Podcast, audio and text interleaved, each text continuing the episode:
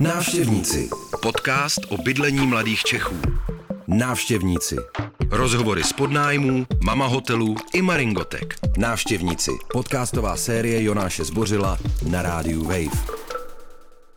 Jako postavit takhle dům na té vesnici uh, není, je vlastně jako nejlevnější varianta, jak bydlet To je zase teďka. velký Aha. argument jako pro vesnici vůči jako městu. Posloucháte návštěvníky.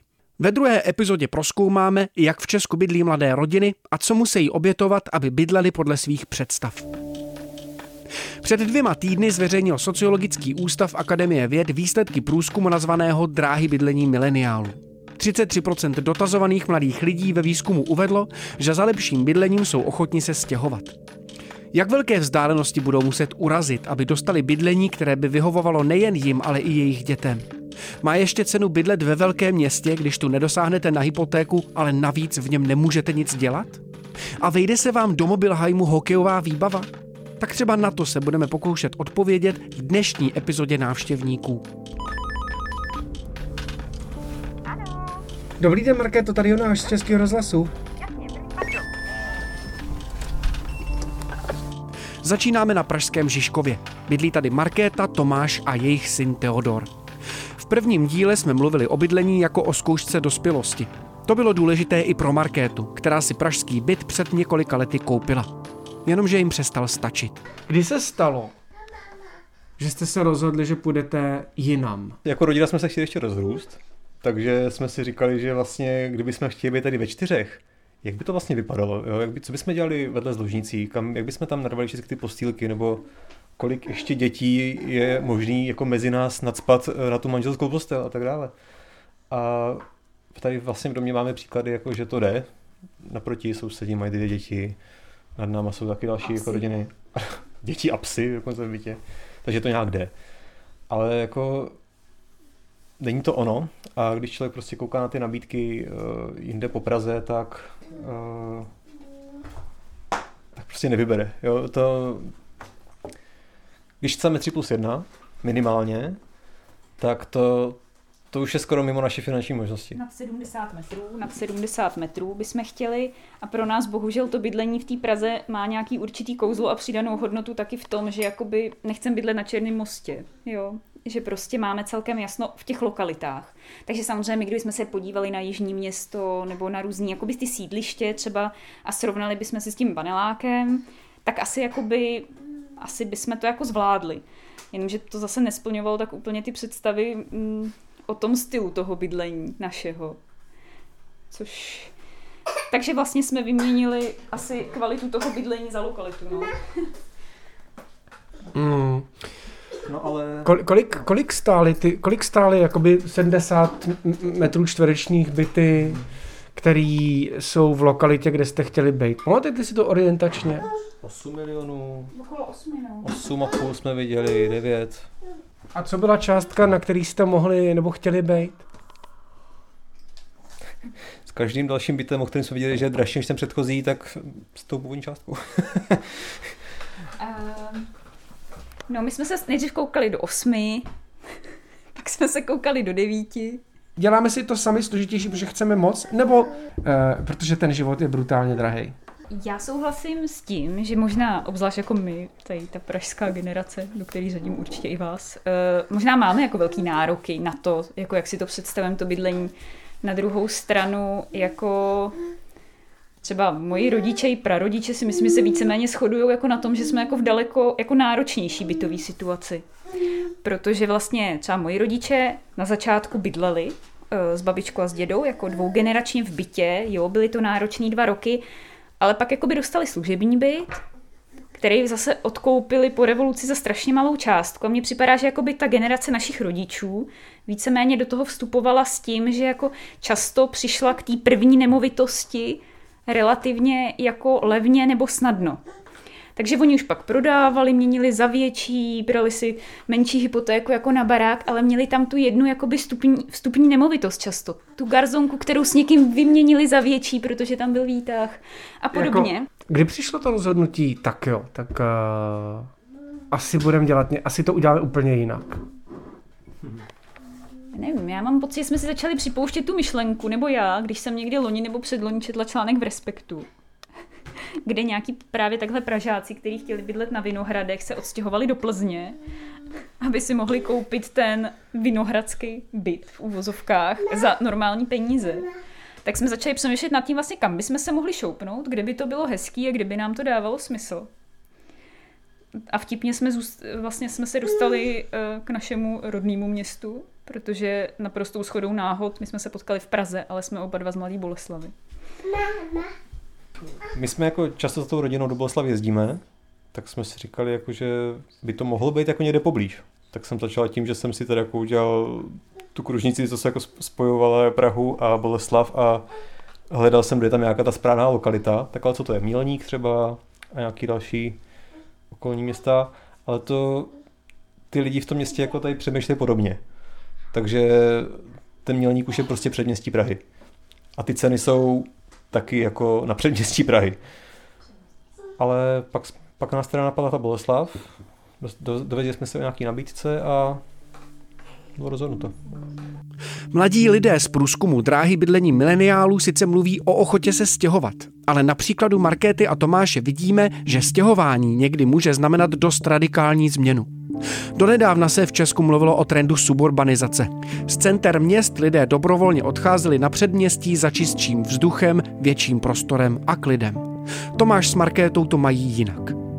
Víc teď sociolog Petr Kubala, jeden z autorů zmiňovaného průzkumu. To, o čem se bavíme, není to, že oni by nechtěli být v těch centrech měst a chtěli by žít na těch periferiích, ale oni se musí jako více stěhovat na ty periferie a čím víc dál, jo? protože ty si nemůžou dovolit zůstat v těch centrech měst. Takže se proměňuje vnímání toho, co je blízko a co je daleko třeba. No, že dojíždět hodinu a půl vlakem za Prahu už není daleko. I představa o tom čase, no, že to není dlouho, že už je to vlastně jako stravitelná, stravitelná věc, dojíždět hodinu a půl domů. Takže je to jedna, je určitě jedna ze strategií, jakým se bude, uh, jakým se to může dál vyvíjet. To znamená, že se lidi budou stěhovat dál a dál tam, kde, kde jsou nižší ceny, kde prostě dosáhnou na ten svůj ideál, kde budou moct realizovat ten svůj ideál. A samozřejmě s tím bude záviset i to, jakým způsobem se bude, bude jako vyvíjet ta sféra práce. Jo?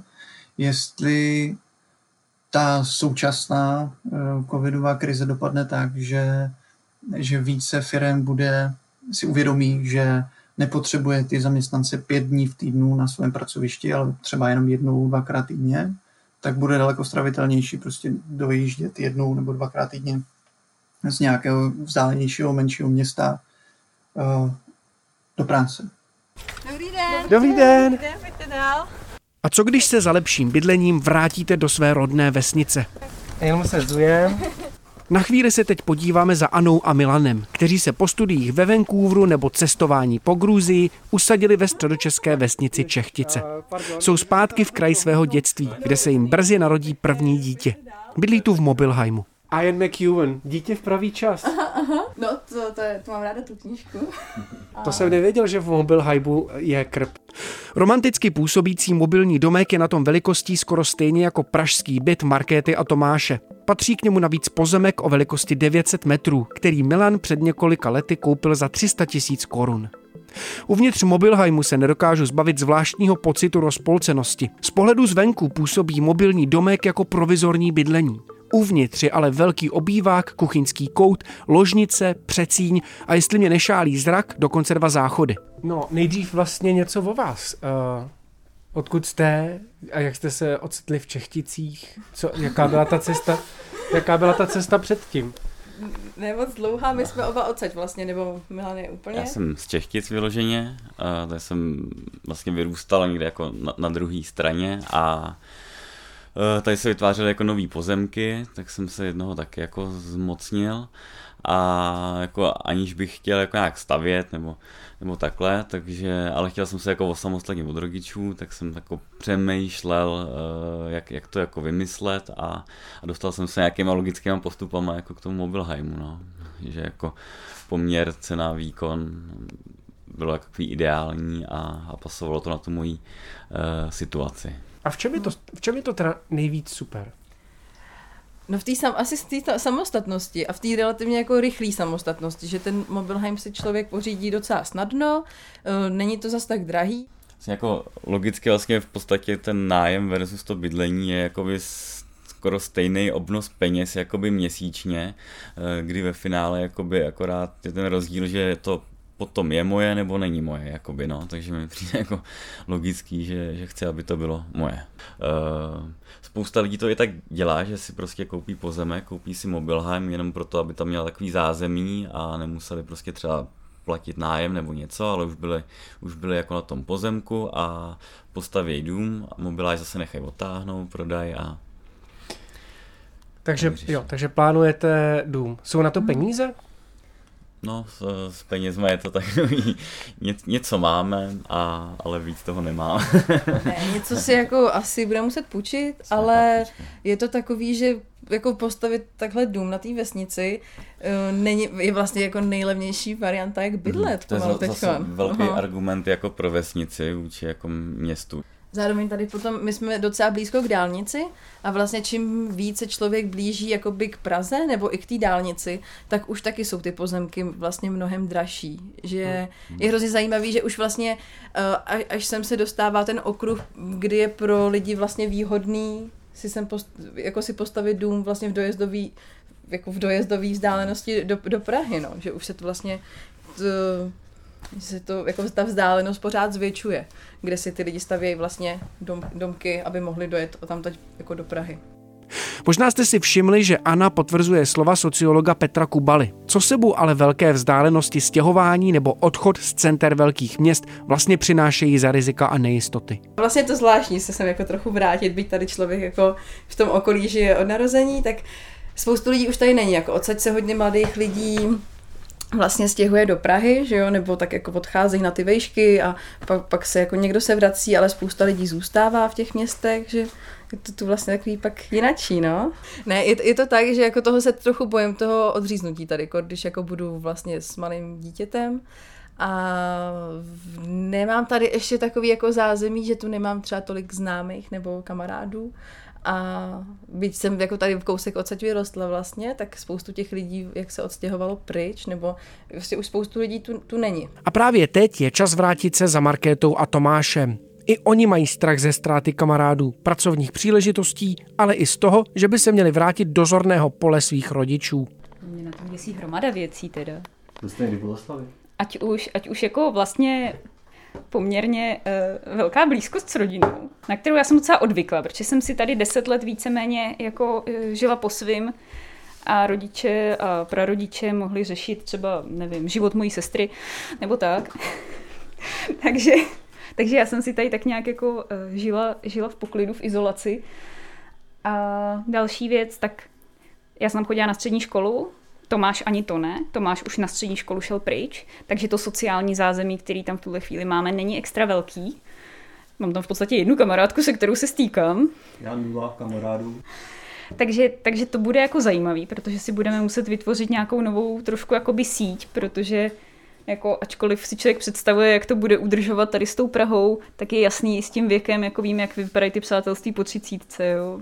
Prostě. Díky 29. No jo. Tak, eh, takže to. No a potom taky jsem zvědavá, jak já to budu řešit třeba jakoby s prací, no. Na to jsem taky zvědavá. Protože Tomáš to má trošku v tomhle jednodušší, protože ten opravdu může víceméně pracovat odkudkoliv, zatímco já jsem vždycky byla teda trochu zastánce toho, že, že je fajn se v té práci jako vidět. No a pak taky, že až přijde ten moment, kdy budeme moci do toho kina nebo na tu výstavu, tak, eh, tak nebude kam, no. Ale tak třeba si koupíme cyklistický obleček, a začneme jezdit na kole, jako všichni lidi z malých měst a, a budeme v pohodě. Ne, to je samozřejmě trochu vtip. Sociolog Petr Kubala vidí rozhodnutí mých respondentů jako pozitivní krok. Lépe bydlet a pohodlně bydlet a dobře bydlet a zajistit, a sladit tu sféru rodiny a, a práce a bydlení je eh, možné jenom tou cestou, že se odstěhujete někam jinam a prostě si najdete nové kamarády. Teďka si vzpomínám, třeba jsem eh, člověk, který se narodil, nevím, hodinu vlakem od, dejme tomu, Pardubic, jdu studovat do Pardubic, nějakou dobu tam, tam zůstanu, jsem v, na kolejích, potom jsem v nějakém spolubydlení, potom jsem v nějakém soukromém nájmu, jo, který je u nás vnímaný jako právě to transitní bydlení. Jo, že ten soukromý nájem je pro lidi v určitém věku. Zase je to no, normální bydlení pro určitý eh, lidi v určitém věku, v určité sekvenci té jejich životní dráhy, ale potom už se zase musí posunout do toho vlastnického bydlení, protože takhle je to, to je ta aspirace a to je ta normalita u nás, tak potom má možnost eh, volit buď to eh, někde v centru města, nebo někde na okraji města, nebo v nějaké vesnici okolo, a nebo se vrátit zpátky do toho, do toho svého uh, města a nechat si nějakou vazbu na ty, na ty Pardubice. Pokud mám práci, která je home officeovatelná a tak dále, což zase jako preferuje lidi, kteří jsou vzdělaní a kteří jsou mobilní. Jak vlastně vypadá budoucnost bydlení ve velkých městech? Je možné, že vlastně zůstanou pro ty, kteří buď si můžou dovolit tam být, to znamená, že jsou jako vysokovýděleční, po případě teda mají eh, rodinné zázemí, které jim v tom pomůže tam zůstat a ti ostatní ti se prostě budou muset eh, odstěhovat tam, kde budou moci realizovat ten svůj ideál. To znamená vzdát se toho té kulturní uh, infrastruktury a zároveň pokud jim to bude umožněno tou transformací ve sféře práce, tak budou volit tuhle strategii. A tohle ten covid může samozřejmě posílit. Jo a navíc, navíc jenom teďka mě napadá, jo, že když bydlíte v Mladé Boleslavi, tak stejně jako na nějaký koncert na jeden večer můžete zajet do Prahy. Jo, nakonec. A nebo bude z Prahy nudné místo, kam už nikdo nebude chtít jezdit. Nejen pandémie koronaviru této možnosti docela hodně přispívá. Rok 2020 v tomhle tom, uh, byl jako dobrý, že k čemu nám je Praha, když v ní nejde nic dělat. A to samý vlastně tato raná fáze rodičovství, kdy jako taky úplně si jako nezajde do hospůdky večer spolu teďka, takže k čemu je mít, jako, k čemu je mít za barákem kino Aero, když vlastně na filmu jsme nebyli dva roky, jo? Poslouchali jste druhou epizodu série o bydlení návštěvníci. Budu se na vás těšit zase příští týden. Proskoumáme, jak se žije v sociálním bydlení. Návštěvníci. Kde jsou mladí Češi doma? Návštěvníci. Podcastová série Jonáše Zbořila na rádiu Wave o bydlení českých mileniálů. Návštěvníci. Poslouchej rozhovory z podnájmů, mama hotelů i maringotek. Návštěvníky najdeš v mobilní aplikaci Můj rozhlas a v dalších podcastových aplikacích.